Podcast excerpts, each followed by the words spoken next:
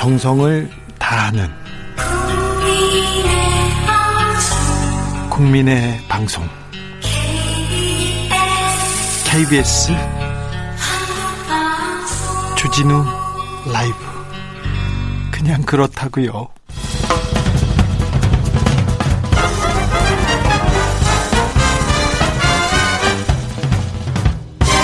훅 인터뷰 훅 인터뷰 이어갑니다. 중국의 고위 인사 양재치 아, 외교 담당 정치국 위원이라는데 굉장히 높은 사람입니다. 내일 한국에 옵니다. 미중 갈등 속의 한국 방문이라 많은 눈이 주목하고 있습니다.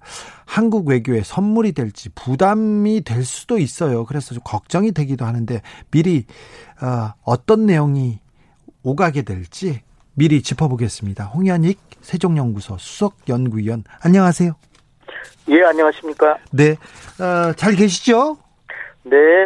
어, 방금 전 속, 속보부터 제가 조금 그 물어보고 싶습니다. 국가정보원에서 밝혔는데요. 김정은 북한 국무위원장이 김여정에게 일부 권한을 이양하겠다. 그러니까 김여정 부부장이 국정 전반에 위임 통치를 하고 있다. 이런 식으로 얘기를 했습니다. 국가정보원에서 밝혔는데 그러면 어, 김여정이 사실상 2인자에서 국정 까지 국정도 관할하는 데까지 그러니까 2인자에서 후계자로까지 넘어가는 겁니까? 아, 그건 전혀 아닌 것 같고요. 아니에요. 예, 물론 오늘 밤에 김정은이 사망한다. 예. 그러면 김여정이 하겠죠. 네. 그러나 어, 그런 의미의 지금 보도 보도는 아니고 보고는 아니고요. 예. 김여정이 어 그 김정은이 직접 보고를 받아서 정치, 경제, 사회, 문화를 다 처결하다가 예. 이제는 어 김여정을 통해서 보, 보도를 보고를 하는데 결국 결정은 다 김정은이 하는 것이고 예. 김여정이 비서실장 역할을 하는 것이다 이런 의미고요. 예. 이를테면 이제 구체적으로는 어, 경제는 박봉주 당 부위원장, 예. 그 다음에 어그 박봉주의 지시를 받아서 김덕훈이라고 이제 새로 총리를 새로 임명했거든요. 예. 얼마 전에 바뀌었죠? 최근에 경제가 안 좋으니까 김재룡이 다 책임이 있다 그러고 이제 북한의 수령의 입장에서는 아니 넌 안 되니까 또 다른 사람이 되겠다 그래서 김덕훈으로 내세웠습니다. 그래서 예. 김덕훈과 박봉주가 경쟁을 하는 거고요. 예. 그 다음에 군사는 최부일 당 어, 군사부장하고 전략무기 개발은 당 중앙군사위 부의장인 이병철하고 이렇게 하는 거고 그러니까 결국은 모든 거는 어 김정은이 만기 침남하는데 네. 그런데 어 자기가 전면에 나서는 것보다는 네. 어 옛날에 그 드골헌법에서도 이원 집정제라 그래가지고 총리를 내세워서 책임이 뭐 잘못되면은 총리한테 책임을 물듯이 예. 김여정을 거쳐서 통치를 하겠다 이런 것이지 에, 김정은이 지금 뭐 굉장히 건강에 안 좋아서 유고 상태다 이런 건 전혀 아니다 아, 그런 네. 말씀입니다. 그런 생 그런 그런 우려는 아니 그런 생각은 하- 하지 말고 어, 김정은 김정은 김여정이 그러니까 비서실장 그리고 더 많은 역할을 한다 이렇게 보면 되겠네요. 그럼요. 네. 그러나 이제 중요한 것은 김정은이 만약 오늘 밤이라도 사고가 나서 만약 그 통치가 안 되면 김여정이 할 수 있는 그런 체제는 갖춰놓으려고 하는 것. 네.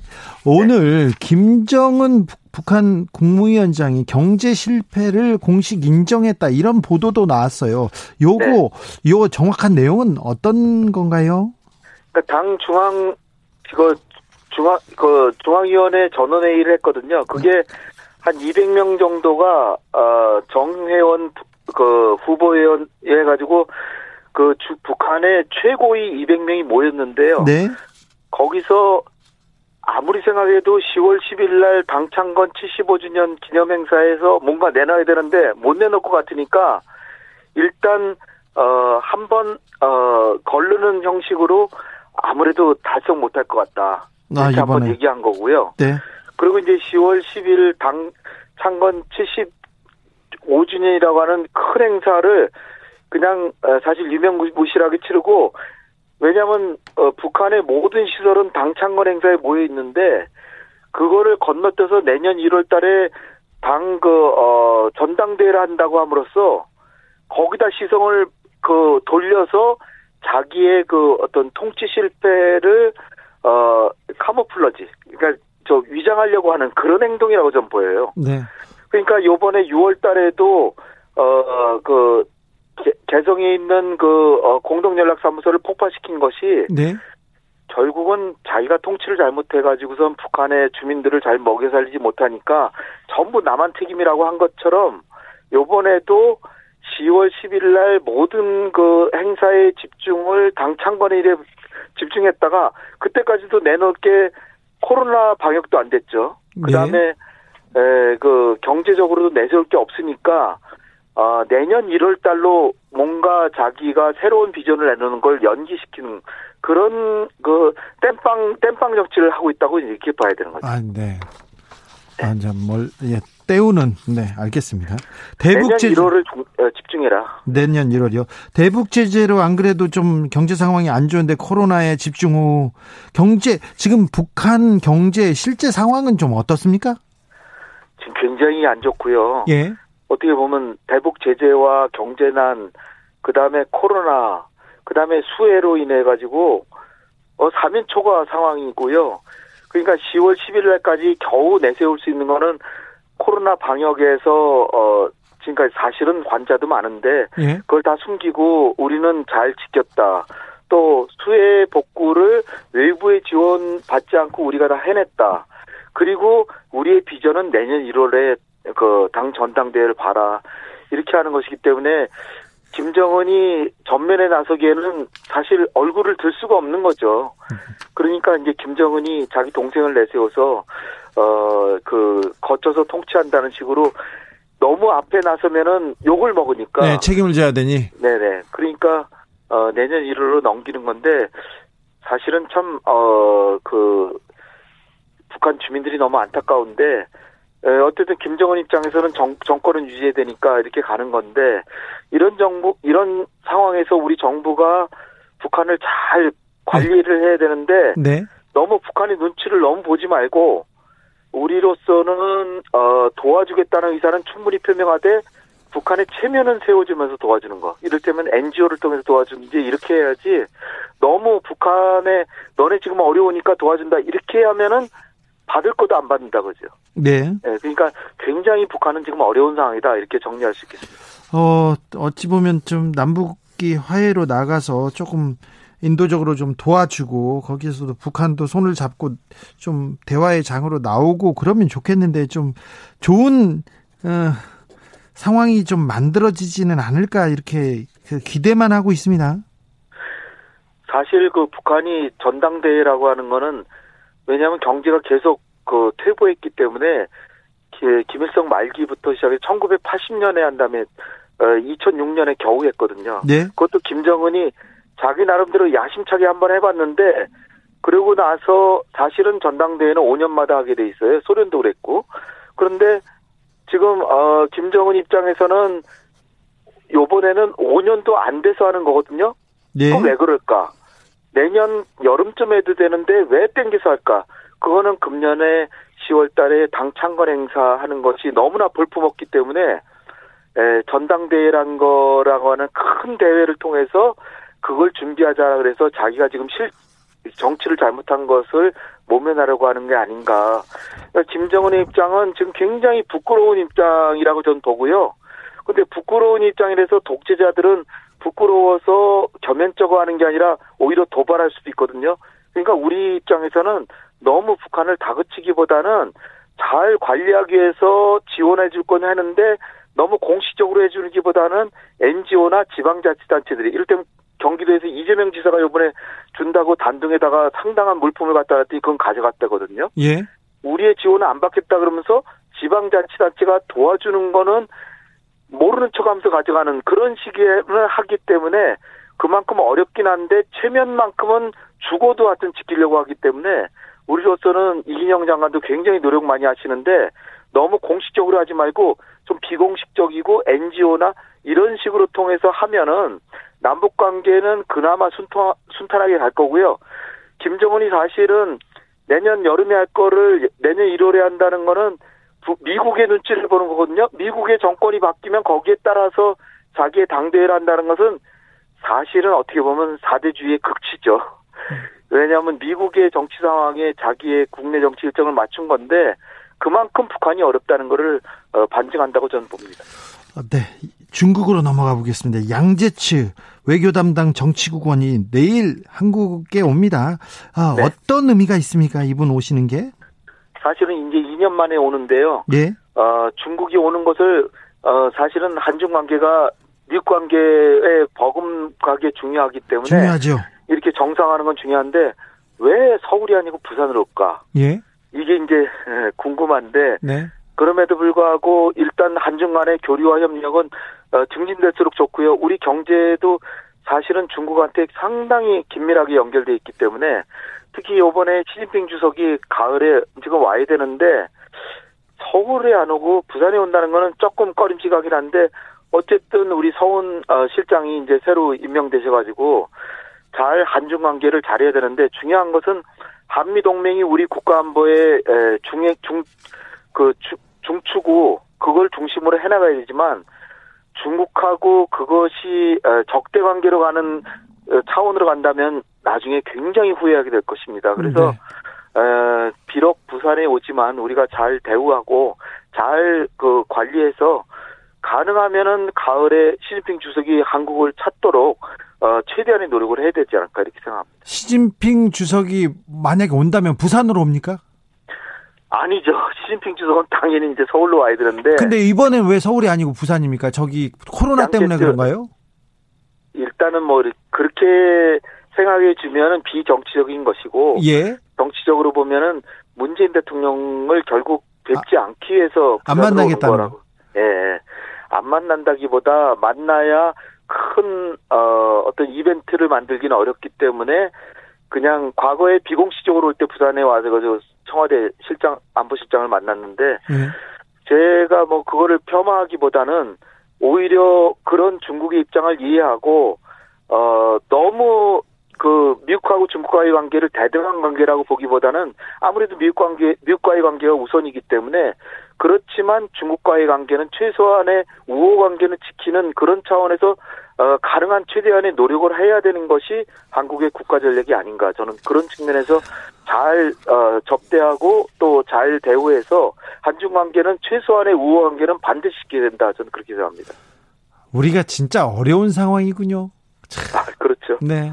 서울로 불른다, 부산에서 만난다, 이것까지 신경을 써야 되고요. 외교라는 게 이렇게 어렵군요. 네. 그렇지만은, 그래도 부산이라도 오는 게 훨씬 우리한테는 나은 것이다. 어, 네, 그렇죠. 그리고 네. 그런 상황에서 우리가 어떤 태도를 하느냐 하는 것이 지금 화해에 대해서 LG 플러스도 굉장히 힘들고, 예. 에, 그러나 미국의 요구를 다 받아들이는 것이 과연 국익에 극대화냐? 그렇지 않기 위해서는 중국이 우리와의 우호 관계를 하는 이런 노력에 대해서는 충분히 평가를 하고 에, 우리가 중국을 어, 배척하기보다는 최대한대로 최소한의 우호 관계는 아, 최대 우리 나름으로는 최대한도 최대한 해야죠. 예, 예. 네, 지켜나가서 미국이 너무 과도하게 자기의 국익이니까 특히 트럼프는 나중에 바이든이 만약 대통령이 되면 다르겠지만 트럼프는 무조건 그냥 자기 재선을 위해서 미국 국민들한테 나는 최선을 다하고 있다. 한국을 찍어 누른다. 이런 식으로 가니까 그런 과정에서 한국의 국익이 굉장히 지금 위태롭거든요. 미국과의 동맹이 반드시 100% 유리한 것만은 아니라는 것을 생각하면 나머지 한 20, 30% 우리에게 부정적인 부분은 중국이 우리한테 유호적인 행동을 하는 걸로 견제해야 되는 그런 측면을 우리 국민들도 생각해야 된다 이렇게 생각합니다. 네. 시진핑 주석과 문 대통령이 만날 가능성 큰 거죠. 그러면 정상회담이 이루어질 가능성이 있는 거죠.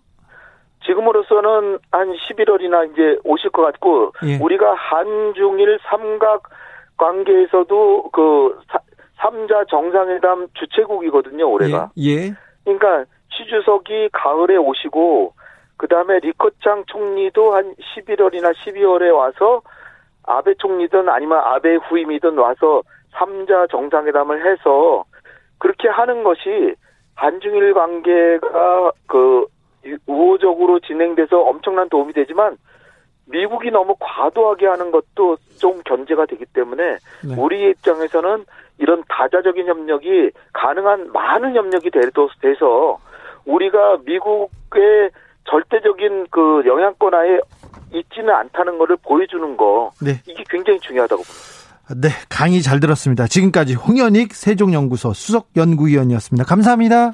감사합니다. 2743님이 오, 큰 의미가 있는 방문이 될 것 같아요. 그러나 너무 기대는 하지 않을게요. 요즘은 기대 같은 거 안 합니다. 어, 네. 뭐 다 좋은데 기대를 하고 그래도 꿈을 갖고 살아야죠. 힘내세요. 어, 아니면 죄송합니다. 주진우 라이브는 주진우 라이브는 문학 소녀들, 문학 소년들이 많습니다. 그래서 삼행시가 계속 답지하고 있습니다. 2975님 에 삼행시 보내주셨어요. 판사님으로 삼행시입니다. 판 판결은 평등의 원칙에 따라 공평하게 판결해야 합니다. 사 사회에 누가 되는 행위 법을 어기는 행위, 불법 행위는 엄중한 판결을 내려야 합니다. 님, 님아 그 판결을 내리지 마오. 국민들은 분노에 차 있습니다. 제발 현명한 판관 포청천이 되시기를. 네, 글짓기 답 답지하고 있습니다. 8271님, 저는 어느 날 갑자기 질본에서 여러분 우리가 할 수 있는 일은 이제 없어요. 한계를 넘어섰습니다. 여러분 알아서 스스로 잘 생존하기를 바랄게요. God bless you. 할까봐 겁나요. 네. 네, 질본에서 지금 얘기를 해주고 어떻게 지침을 내려주면 굉장히 믿음이 가는데 질본 정은경 본부장을 해임하라고 하는 아까 기독교 단체 진짜 깜짝 놀랐습니다. 김사라님 96세 우리 엄마 직접 못 본 지 6개월 됐어요. 창문으로 잠깐 볼 수 있는 상황인데 이런 분을 위해서라도 코로나 빨리 좀 어, 우리가 물리치기를 좀 기도해 봅니다. 아, 좀 안타깝습니다. 7784님, 주기자님 부탁드려요. 여기는 안양, 경수대로 883번 길인데요. 안양천 걷기 하신 분들 제발 좀 마스크 좀 써달라고요. 네. 마스크 좀 부탁드리겠습니다. 라디오 정보센터 다녀오겠습니다. 조진주 씨.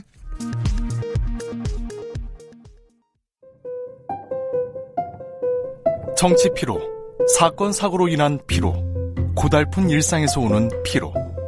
오늘 시사하셨습니까? 경험해보세요.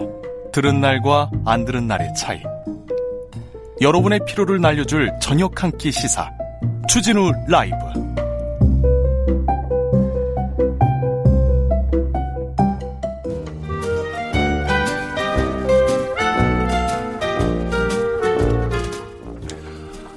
민생이 먼저다. 함께 잘 먹고 잘 사는 법 찾아보겠습니다.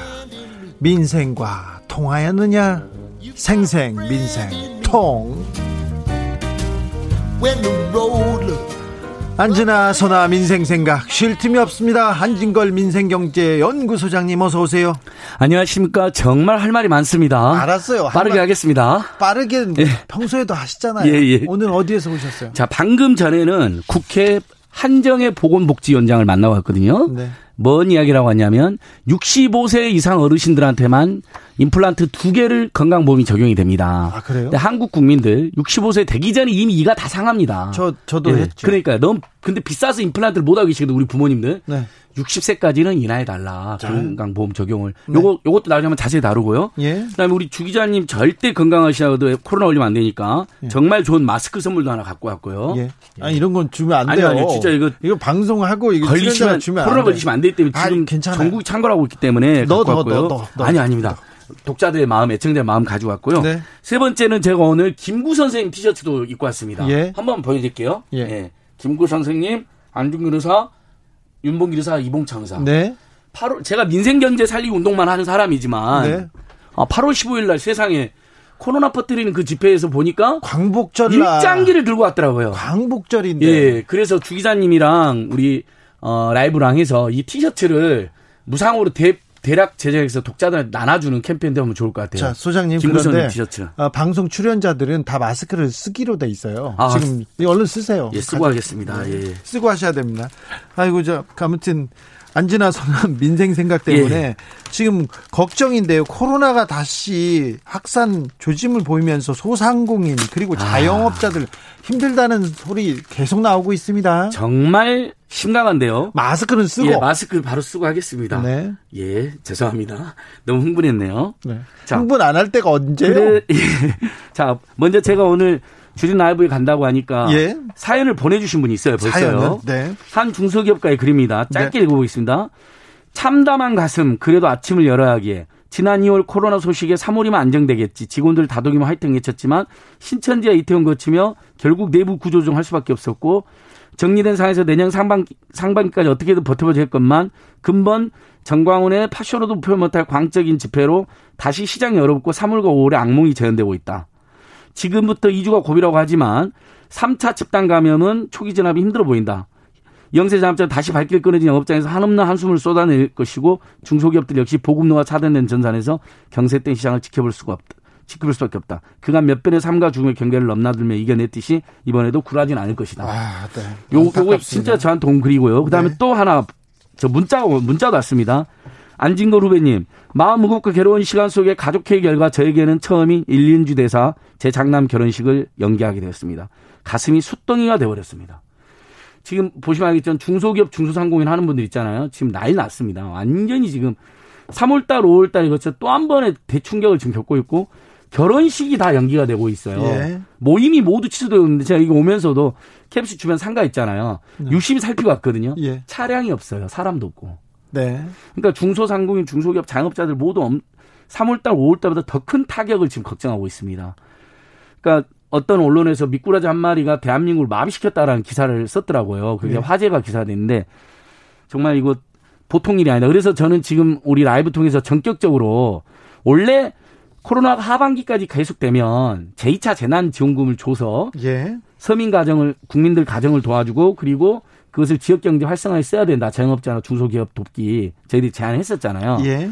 추석 전에 정말 제2차 재난지원금을 반드시 지급해야 될 그런 상황이 오고야 말았다고 저희는 판단하고 있습니다. 하이범님도 우리 조카 오늘 결혼식 결혼식 무기한 연기한다고 울면서 전화 왔어요. 혹시 네. 결혼식 미뤄지신 분들 주진우 라이브로 연락 주십시오. 아니 정말 그러니까 이렇게 되면 이 결혼 준비하던 분들도 충격이 너무 크고요. 결혼식장들도 다 타격을 입게 됩니다. 저희가 위로의 말과 응원의 메시지라도 예. 전하겠습니다. 예. 그리고 방금 전에 또 한 분 전화를 하고 왔어요. 파리바게트 가맹점주 협의 회장하고 직접 통화를 했는데 오프라인 매장들 있잖아요. 네. 손님 확 줄어들었답니다. 이제 겨우 좀 살아나는 했는데. 분위기였는데 네. 그래서 점주님들 전부 다 한숨 푹푹 쉬고 있대요. 전국 가맹점주 협의 회장이거든요, 이분이. 예. 프랜차이즈. 네. 이거 이거 어떻게 할 겁니까, 진짜. 너무 분노가 되고 제가 정말 임대차 3법 통과됐다고 좋아했는데 지금 서민경제 중소상공인의 지역경제 지금 말살 분위기로 가고 있다. 이거 특단의 대책 세워야 된다고 봅니다. 네. 어, 특별히 운영 중단을 권고한 PC방, 그다음에 학원, 유흥시설, 실내 체육시설, 클럽 이런데 엄청난 피해를 볼 거예요. 이거 이거 개인이 운영하기 때문에 그 손해를 어떻게 좀 어, 보충받을 배상받을 길도 없지 않습니까? 3월달, 5월달에 이제 중소상공인 긴급 지원금을 준 지자체들이 있습니다. 돈을 전, 줬습니까? 빌려줬습니까? 예. 이제 1.5%로 빌려줬고요, 한 번. 네. 그 다음에 지자체마다는 100만 원 안팎의 긴급 생계자금을 줬어요. 서울시 박원 시장님을 필두로 해가지고. 근데 네. 이미 그거 다 소진되어 있고 그나마 좀 숨통이 튀다가 지금 이걸 당한 거거든요. 지금 분위기상으로는 지금 광화문 집회 간 사람들만 지금 50명이 넘게 확진된 거 전국적으로 지금 퍼져 있잖아요, 이분들이. 네, 앞으로 이번 주말 다음 주에 더 2, 3주까지 분위기가 갑니다. 근데 거기다가 이제 추석 경기를 추석을 앞두고 있는 건데 이때까지 경제가 안 살아나면 정말 타격이 너무 큰 것이죠. 그러니까 그래서 저는 두 가지를 해야 된다. 일단 전 국민 2차 재난지원금을 한 번 더 주고 그다음에 각 지자체마다 이번에 타격을 입은 문을 강제로 닫게 된 거잖아요. 이분들에게는 긴급 생계 자금을 50만 원이든 100만 원이라도 주는 게 맞다고 봅니다. 네. 그냥 방역을 위해서 본인들 생업을 포기하게 된 거잖아요. 네. 방역이 협조해야 될 특정 종교는 오히려 미필적 고의로 사실상 막 퍼트려 다닌 것 같고 선량한 우리 중소상공인 지역 경제인들 중소기업가들만 피해를 보고 있는 거거든요. 이분들은 어떻게든 우리 사회가 도와줘야 되지 않나 싶습니다. 네. 학교가 계약을 하려고 했는데 계약도 이제 저 원활한 완전한 계약은 안 될 것 같아요. 그럼 또 그 급식 업체 어떻게 해요? 그리고 또 학교하고 학교에서 돈을 벌어야 되는 그런 분 예, 그렇습니다. 그런 사람들 당장 지금 계약이 대부분 연기되거나 온라인 수업으로 다 전환이 돼 있는 거잖아요. 네. 그러니까 그런 급식 업체들 문제 생기죠. 방금 제가 중소상공 몇 분하고 통하고 왔다 그랬잖아요. 제일 타격이 심한 데가 대학교 주변, 초중고 주변이에요. 예. 왜냐하면 이제 학생들이 막 바글바글 다니면서 생, 상권 형성된 거잖아요. 학생이 안 오잖아요. 아, 학생이 하, 초중고 주변 상권 원래 상권이 크잖아요. 대학교 주면 학생들이 안 오기 때문에 숙박업체뿐만 아니라 모든 그 지역 가게들이 다 죽 일보 직전이다 이런 이야기를 하시더라고요. 아니 그런데 그 어, 그분들을 어떻게 할까요? 어떻게 뾰족한 저는 수도 없고 우리 시민단체 민생단체들이 나서서 우리 중소상공인들 모아가지고 정광훈 씨라든지 그 집회 주최한 사람들 극우 단체들 상대로 소송이라도 해야 될까 이런 생각을 하고 있습니다. 일단 정부나 지자체 지원은 지원대로 호소하면서 너무 괘씸하잖아요. 너무 황당하고 그래서 국민들이 이분들과 함께 공익소송이라도 해야 된다 이런 의견도 많더라고요. 대학이나 학교에서 네. 등록금을 좀 깎아주겠다는 얘기는 아직도 안 나오고 있습니까? 자 1학기 때 이제 이미 온라인 수업을 해가지고 100만 원 안팎을 돌려준다는 여론이 있었는데 네. 실제로 일부 대학이 10만 원에서 20만 원만 돌려주고 말았거든요. 100만 원이 아니라 10만 원, 예, 20만 원. 예. 그것도 아주 일부잖아요. 그렇죠. 근데 지금 2학기도 지금 온라인 수업을 하게 생겼잖아요. 예. 그렇다면 저는 2학기 등록금에서 그래도 최소 20% 정도는 감액해 주는 게 맞다고 봅니다. 20%면 500만 원이면 100만 원이잖아요. 그러면 이 대학생 자녀가 있는 집이 제일 힘들거든요. 그러면 그 집에 100만 원씩이라도 그래도 절감 소득이 생긴 효과가 발생하잖아요. 그러니까 그건 대학 전국의 모든 대학들이 그리고 교육부도 좀 적극적으로 나서서 네. 20% 정도를 등록금을 감면하는 거로 결정을 빨리 해야 된다. 이 캠페인도 제가 열심히 하고 있습니다. 네. 어, 김옥주님이 이번 주 일요일 우리 딸 스몰 웨딩 하는데 걱정입니다. 4월에 아. 한다는 걸 연기했는데 어떻게 한대요? 아, 네, 걱정입니다. 모든 모임이 다 취소되고 있어요. 아무튼 뭐저 50명 이내는 가능하다니까. 예, 예. 네, 뭐 스몰 웨딩 한다니까 좀 그런데 아무튼 어, 행운을 빕니다. 네, 행복하시길 바랍니다. 네. 기도하겠습니다. 0604님 소방관인 우리 아들 5월 30일에 결혼식에 결혼식 내년 1월 16일로 연기했는데 조마조마합니다. 그때까지는 괜찮아지겠죠. 예, 너무 그 안에는 무조건 마시고. 잡아야죠. 네. 네. 음, 최명섭님, 저도 자영업자인데 마지못해 살고 있습니다. 아이고, 좀 가슴이 먹먹하네요. 류기애님, 오늘 손님 두 명 받았어요. 이 중소상공인을 아. 위해서 뭐 어떤 특단의 대책 나와야 될 것 같아요. 그러니까 제가 다시 한번 정리해서 말씀드립니다. 우리가 네. 3월달, 5월달 그때 피크였을 때 각 지자체가 그러니까 전국민 재난지원금 말고요. 각 정부가 나서서 1.5% 최저금리로 대출을 해줬습니다. 긴급대출 천만 원 이상을.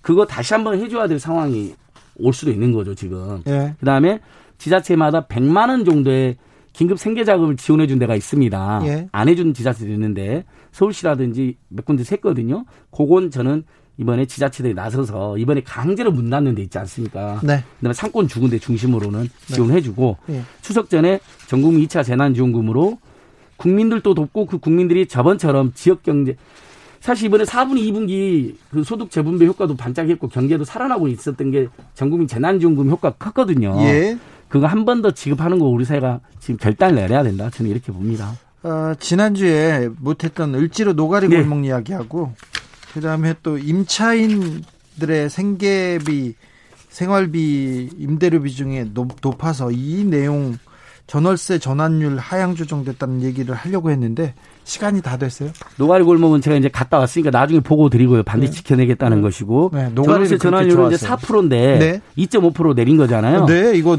대단히 좀 환영할 만한 예. 네, 환영할 만한 예, 일이죠. 보증금 2억을 올세로 돌릴 때 예전에는 올세 66만 원을 냈다면 네. 이거로 인해서 25만 원을 줄은 40만 원으로 줄어듭니다. 네. 그렇게 되면 건물주들도 굳이 올세로 전환하는 게 줄어들거든요. 그, 그 올세로 가는 이유가 없어지잖아요. 그렇죠. 금리랑 비슷해지니까. 예. 그래서 이건 굉장히 좋은 제도인데 제때 10월부터 시행된다는데 제때 아주 정부가 좋은 조치를 발표했다. 기존에 비해서 기존에 비해서 굉장히 많은 그 혜택을 보게 됩니다. 그 월세로 사는 분들이요. 그렇죠. 그다음에 건물주 입장에서는 전세로 월세로 지금 전환할까 걱정하잖아요. 우리 세입자들이. 네. 그 동력이 줄어드는 거죠. 네. 왜냐하면 그냥 전세금을 은행에 넣어놓는 거랑 비슷하게 되기 때문에 네. 그래서 월세 전환을 막을 수 있는 좋은 장치다. 네. 알겠습니다. 다음 주에는 어떤 소식 전해 주실 거예요? 다음 주에는 저번에 그 박지훈 변호사하고 양재열 변호사가 그 재판 소식 중에 한국 타이어 재판 이야기를 하시더라고요. 그거 중요하네. 예, 성년 후견제도 이야기하면서. 네. 근데 이게 단순히 경영권 문제가 아니라 장녀가 사남인 조현범 이명박 전 대통령 사이가 네. 사실 경영 능력에도 문제가 있고 얼마 전에 구속돼 됐었거든요. 예, 그, 그 사람에게 하청업체한테 예, 돈을 받더니요. 그다음에 회사 돈도 뭐 횡령했다 의혹도 있고 그 사람이 어떻게 승계가 이루어졌는지에 대한 장녀가 문제 제기를 하는 거예요. 경영권의 문제가 아니라 예. 이 과정이 석연치 않다. 그리고 분명히 조양 내장이 전 재산을 사회 환원하기로 하겠다고 여러 번 이야기했는데 사회 한원 안에 갑자기 이명박 전 대통령 사이한테 주식 2천 원 얼마 2천 원억이 넘는 주식을 지금 승계를 해버렸거든요. 예. 그 부분 제가 집중 취재를 하고 있는데 네. 한번 분석해 봤으면 좋겠습니다. 알겠습니다. 여기까지 듣겠습니다. 생생민생통 안진걸 소장 함께했습니다. 감사합니다. 예, 고맙습니다. 2822님이 저는 유치원 어린이집 특별활동 강사입니다. 3월부터 수업이 진행되지 않아 수입이 0입니다. 계속 이어지는데 아기 셋 키우는 입장에서 막막하네요. 힘내십시오.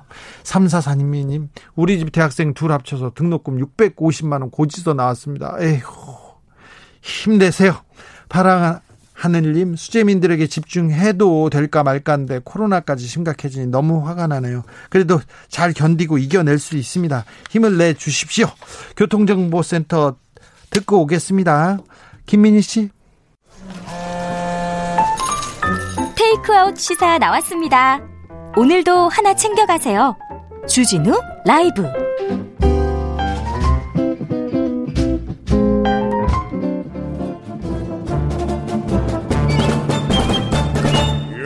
여기도 뉴스 저기도 뉴스 답답한 시사 뉴스 속에서 가슴이 답답할 때 뇌 휴식을 드리는 시간입니다. 한 주에 한 권 맛있는 책을 만난다. 책의 맛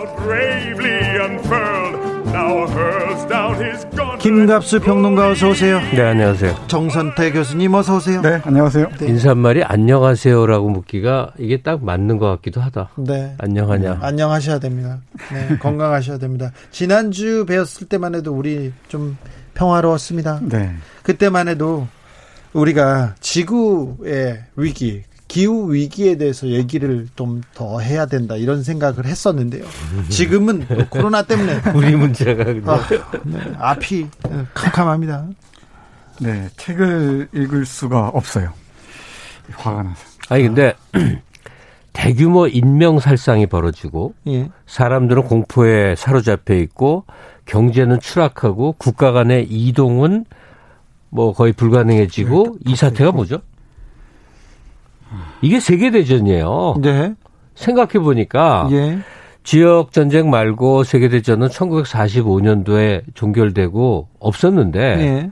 지금 거의 비슷한 다른 방식의 세계 대전을 지금 치르고 있는 것 이게 같아요. 이게 뭐 전쟁통, 난리통하고 뭐, 그렇죠. 다, 뭐, 뭐 몇십, 몇십만 명이 죽고 있고 뭐 이런 일이니까 그러고 어 이건 딴 얘기인데 세계 대전이라고 생각하면 말이에요. 1, 2차 세계대전 치르고 나서 가려, 갑자기 모든 게 원상으로 안 갑니다. 상황은 많이 바뀌어갖고, 가령 미국이 초인류 국가가 되는 일이 벌어지고, 한국 전쟁 치르고 나서 일본이 갑자기 세계 2위 국가가 되고, 이런 식으로 영원히 끝날 것 같지 않은 전쟁이 언젠가는 끝나거든요. 그러고 나면 세상은 확 달라져 있어요.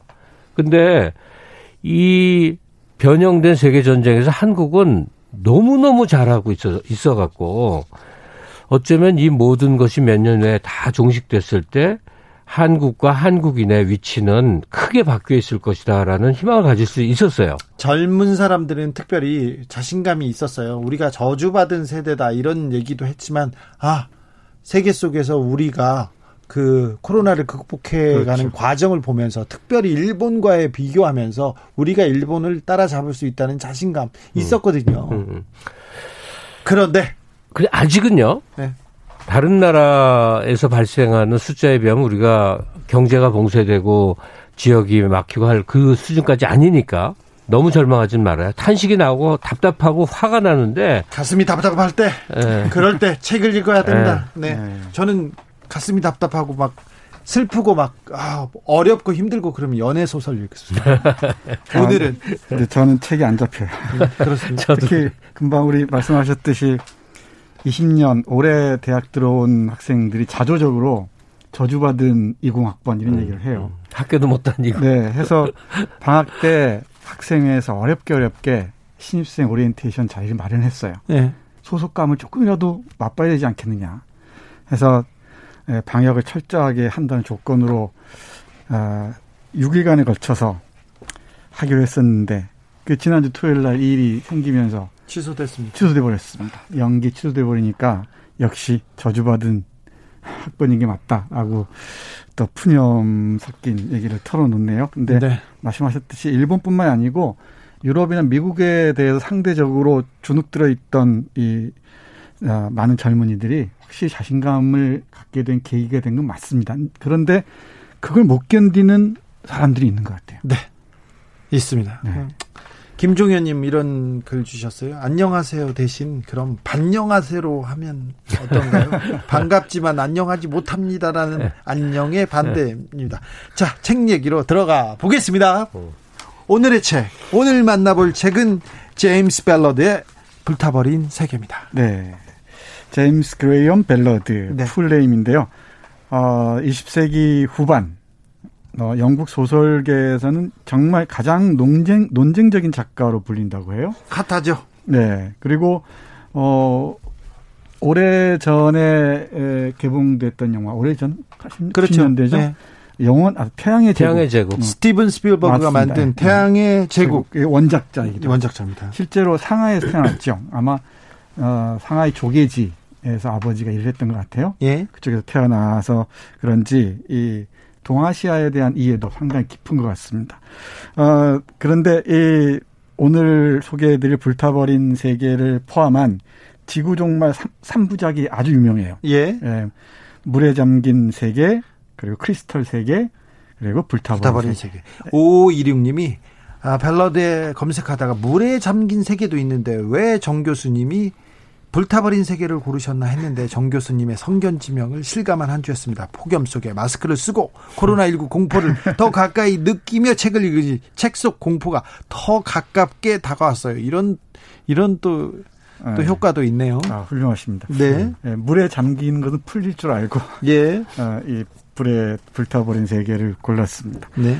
아, 그런데 불타버린 세계를 흔히 SF 사이언스 픽션이라고 하는데요. 그렇죠. SF를 공상 과학 소설 이렇게 쓰는데 공상이란 말은 별로 좋아하지 않는 것 같습니다. 작가들은 이, 이 과학 소설 이렇게 얘기를 하는데 이 SF 소설 중에서 뉴웨이브의 흐름을 이끌고 있대요. 새로운 그 SF죠. 네. 그래서 이 기계 과학 기술이나 이런 문제에 대해서 치밀하게 파고드는 게 아니고 과학 기술이나 문명이 인간의 심리에 미치는 영향 그쪽에 초점을 맞추는 거죠. 그러니까 우주나 이런 어, 과학기술 문명 쪽으로 향하는 시선을 내부로 향했다는 것이죠.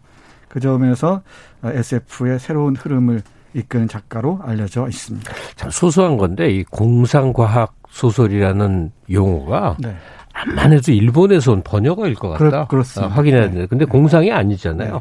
이 scientific fiction이라는 거는 사실 굉장히 어, 엄정한 그 과학적 논리를 배경으로 하거든요. 이게 용어 바꿔야겠다. 네. 이제 어. 공상 과학이 아니에요? 그냥 과학 소설이에요. 네, 그쪽에서는 이미 그렇게 쓰고 있습니다. 음. 예. 예. 근데 이 과학 소설 SF가 아, 보여주는 그 예, 예견적 지성의 힘은 대단하죠. 사실은. 네. 어, 뭐, 일일이 얘기할 필요도 없이 어, 조지 오웰을 비롯해서 예, 수많은 SF 작가들이 있지 않습니까? 그런데 60년대, 70년대 이 뉴웨이브 SF를 이끈 이 제임스 벨러드의 예, 대, 어, 대표작 중의 하나, 불타버린 세계. 그러니까 이 뉴웨이브라는 게 뭐냐면 이 과학 소설이 그 뭐 디스토피아, 이, 뭐 황폐화된 지구라든지 할 때 그 외부 세계를 주로 어떻게 변하고 사람은 어떻게 사느냐인데 그 내면의 세계, 내면의 변화로 움직여 온 거예요. 예. 이 과학 기술의 문명적 작용에 의해서 인류가 불행해지거나 파괴되거나 할 때 사람의 인간이란 존재는 어떻게 변형되는가. 그렇죠. 이거를 정밀하게 탐구에 들어가면 사실 그게 더 두렵죠. 음. 예, 이 소설도 사실 어, 핵심이 그걸 배경으로 하고 있는 그래서 거죠. 그래서 무섭습니다. 예. 이 소설이 잘 익히지 않습니다. 그래서 상당히 고통스럽게 예, 나가 나가게 되는데 어, 이런 소설을 읽는 좋은 방법이 하나가 있습니다. 네. 어려운 어, 책을요? 어, 어려운 책이 아니라 이런 어, 성격의 책, 뭐 각 특징 어, 특징이 있을 텐데 어, 우리가 그림으로 연상하는 게 글을 따라 연상하는 것보다 조금 쉬울 때가 있죠. 예. 근데 이 소, 어, 이 소설에서는 프랑스 출신의 미국 화가, 초현실주의 화가 이브 탕기라는 사람의 작품을 언급을 해요. 예. 두세 군데에서. 이브 탕기, 이 이브 탕기라는 그 화가를 검색해 보시면은 느릿, 느릿한 나나 이런 그림들이 있는데 이 제임스 벨런드가 그 그림을 직접 인용합니다. 예. 아, 그러면서 묘사도 그 그림과 상당히 흡사해요. 어, 해서 제가 보기에는 이 제임스 벨러드가 이브탕기라는 초현실주의 화가의 그림을 염두에 두고 이 불타버린 세계, 가뭄이 5개월 이상 이어지는 그 세계를 상상하면서 묘사했던 것 같습니다. 예. 아, 확실히 한번 그림을 보시면은 예. 이, 소, 설을 읽는 게 훨씬 쉬워질 겁니다. 아니 그리고 이부탄기는 이 무용계 영감을 많이 줬고요. 그렇죠. 한국에는 김영태 시인이라는 분이 계속 시의 제자로 이부탄기의 음. 이 미술 작품을 활용을 해서 또, 또 어떤 방향으로 알려진 존재예요. 네. 네. 이부탄기 그 초현실주의 화가인데요. 그림 찾아보면 어디서 본 듯합니다 다. 맞습니다. 네. 그 쓰레기 더미들이 예. 있고 그런 그림들이 있는데 여기 묘사되어 있는 부분, 부분과 대단히 흡사합니다. 예. 나중에 읽어드리겠지만 그래서 이브 탄기의 그림 속으로 우리 빠져 들어가는 찰스 랜섬이라는 사람이 쭉 들어간다 생각하시고 이 소설 읽으면은 네 아주 쉽게 쉽게는 아니겠지만은 어, 훨씬 더 입체적으로 이해할 수 있지 않을까 생각을 합니다. 그림을 머릿속에 그냥 떠올리시고 그 네. 그림 어. 속으로 인물이 들어간다. 자, 그림 속으로 한번 들어가 볼까요? 네. 그래서 이 우리 초현실주의 미술 하면은 살바도르 달리를 떠올리지 네. 않습니까? 달리, 네. 달리보다 4년인가 먼저 태어났어요. 이부 탄계가. 달리하고 약간 닮아 있어요. 네, 좀 담, 아, 네. 분위기가 많이 닮았죠. 많이 닮았죠. 그래서 현대 문명의 어두운 이면과 비합리적이고 폭력적인 인간의 본성 그리고 인간의 불안하고 어두운 심리를 에, 이 파헤치고 있는데 줄거리를 잠깐 보면은 어, 이렇습니다. 뭐 이 책 소개하는 그 어, 카피에 나와 있는 부분. 네, 이건 줄거리를 네. 이렇게 요약적으로 얘기해도 될것 네, 같아요. 짧게 말씀드릴게요. 중요하니까. 네. 인간이 버린 산업 폐기물 탓에 바다에 얇은 막이 생기면서 이 강수, 비가 내리는 그 순환 과정이 파괴돼 버립니다. 네. 그러니까 그 때문에 10여 년간 대가뭄이 이어져요. 가뭄이 시작되자 대다수 사람들이 물을 찾아가야겠죠. 뭐 이 토양은 다 척박해지고 자연이 그러니까 마실 물이라는 게 어, 바닷물밖에 없습니다. 예. 그럼 바닷물을 이 증류해서 냉각탑에서 이 끌어내려서 다시 먹어야 되는 건데 그러다 보니까 우리 주인공 랜섬도 물을 찾아 해안으로 가는데 거기서 마주한 것은 극도의 그 이기주의 그리고 무질서 폭력 이런 것들입니다. 네. 결국 비가 내리지 않으리라는 절망적인 그 상황을 인식하고 사람들이 물을 마셔야 사니까 이, 이 길들여지기 시작하죠. 해서 많은 사람들이 회기라 몰 어, 개성화를 자처하면서 예, 뭐랄까요 획일적인 공동체를 예, 형성해 나갑니다. 음, 여기에는 어떤 개성도 없고요, 희망도 없고 기쁨도 없고 아주 고된 노동만이 있는 그런 참담한 세계입니다. 여기에서 많은 사람들의 성정이 피폐해지고 파괴되죠. 제가 이 소설 읽으면서 딱 떠올렸던 게 아주 황량한 풍경 묘사가 쭉 나오거든요. 예. 이 황량한 풍경 묘사는 그대로 황량한 인간의 내면 풍경의 반사경이라고 생각하시면 좋을 것 같아요. 책의 맛 모범 청취자인데요. 마키님이 이런 글 보내오셨어요. 저는 불타버린 세계를 보면서 영화 매드맥스 분노의 도로 음. 프리퀄 음, 같은 맞습니다. 소설이라고 풍경이 비슷, 아, 네, 비슷한 연상된다. 네, 네. 아. 결말은 다르지만 결국 인간은 자연을 떠나 살 수 없고 음. 자연에 속해 있고 자연이 지구의 주인이라고 생각했습니다. 아 짧게 줄였는데 엄청 잘 줄였네요. 아, 네, 근데 아니 이 작품만의 이제 인상적인 대목이 뭐냐면 이제 뭐 지금 중국의 대홍수가 뭐 몇백 배 더 큰 일이 벌어졌다고 음. 치는 거예요. 이 네. 소설의 내용은 반대로 이제 대가뭄이죠. 그 거대한 가뭄에 이제 사람들이 다 죽어나가게 생기니까 생존의 길을 묘사해서 어떻게 어떻게 살아남는단 말이에요. 예. 그럴 때 인간이 어떻게 변했느냐 하는 건데 음. 여기서 이 요약본에서 회기라라고 표현한 게 뭐냐면 우리는 인간이 됨으로 해서 생겨난 수많은 고매한 가치들이 음. 있어요. 나의 개성, 나의 세계관, 나의 사랑의 감정, 음. 예술적 인식, 사람은 다 다르게 고유하게 자기 특성을 발휘하면서 그걸 또 조화롭게 해서 이 아름다운 혹은 멋진 세계를 이렇게 만들었는데 생존 자체만이 목적이 되니까 그 모든 것이 거의 무의미해지는 거예요. 예. 그러면서 다 비슷한 생명체 비슷하게 되는 거예요. 그냥 그렇죠. 한 덩어리의 생명체가 되는 거예요. 그러니까 그 앞에서 저항해 보려고 했던 랜섬이라는 의사가 나는 나만의 나 자아를 음. 지키려고 몸부림을 치는데 끝내 그게 불가능한 그런 모습으로 가는 거죠. 네. 동물만도 못, 못한 사람으로 전락한다고 얘기를 하죠. 앞에서 이브탄기 그림을 말씀드렸는데 아마 이런 문장들을 음미하시면은 이 작가가 아, 이 노리 노리는 게 무엇인지 독자 네. 독자들이 요청하는 게 무엇인지 간접적으로 알 수 있을 겁니다. 이 풍경 묘사가 결국은 황폐한 그 인간 내면의 묘사와 대응한다 그랬잖아요. 예컨대 이런 문장입니다. 원래의 모래 언덕은 폭풍으로 해안에서 씻겨온 소금과 모래더미 그리고 언덕에서 쓸, 쓸려 내려온 흙먼지 묻혀버렸다. 손으로 겨우 집을 집을 수 있는 풀 몇 무더기가 자라는 잿빛 모래 흙이 반쯤 파묻힌 철물, 금속 쓰레기들과 함께 여기저기 흩어져 있었다. 랜섬의 발 아래 어딘가에는 수천 대의 자동차와 트럭 잔해가 묻혀 있다.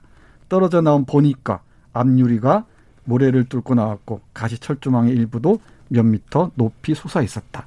이건 제가 보건대는 그 이브 탕기의 그림의 한 부분을 묘사한 것처럼 보이기도 하고요. 그림을 보고 이렇게 생각하면 됩니다. 지금 이브 탕기 그림을 모르시는 분들은요.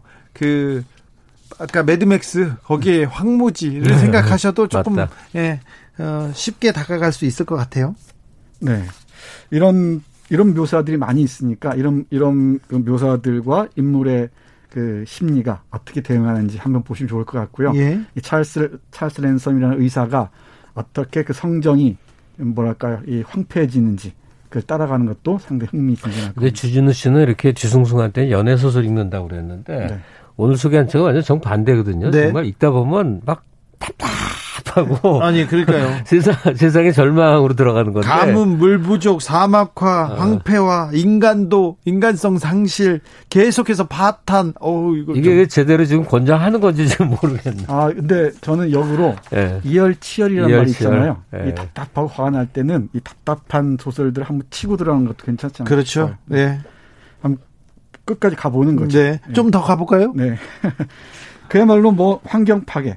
기후 변화. 혹시 이 한국이 기후 기후 악당 국가라는 말 들어보셨어요? 그렇죠. 기후 악당 국가로 지금 악명이 높습니다. 네, 진짜 세계적으로 악명이 높답니다. 우리 이산화탄소 배출도 그렇고요.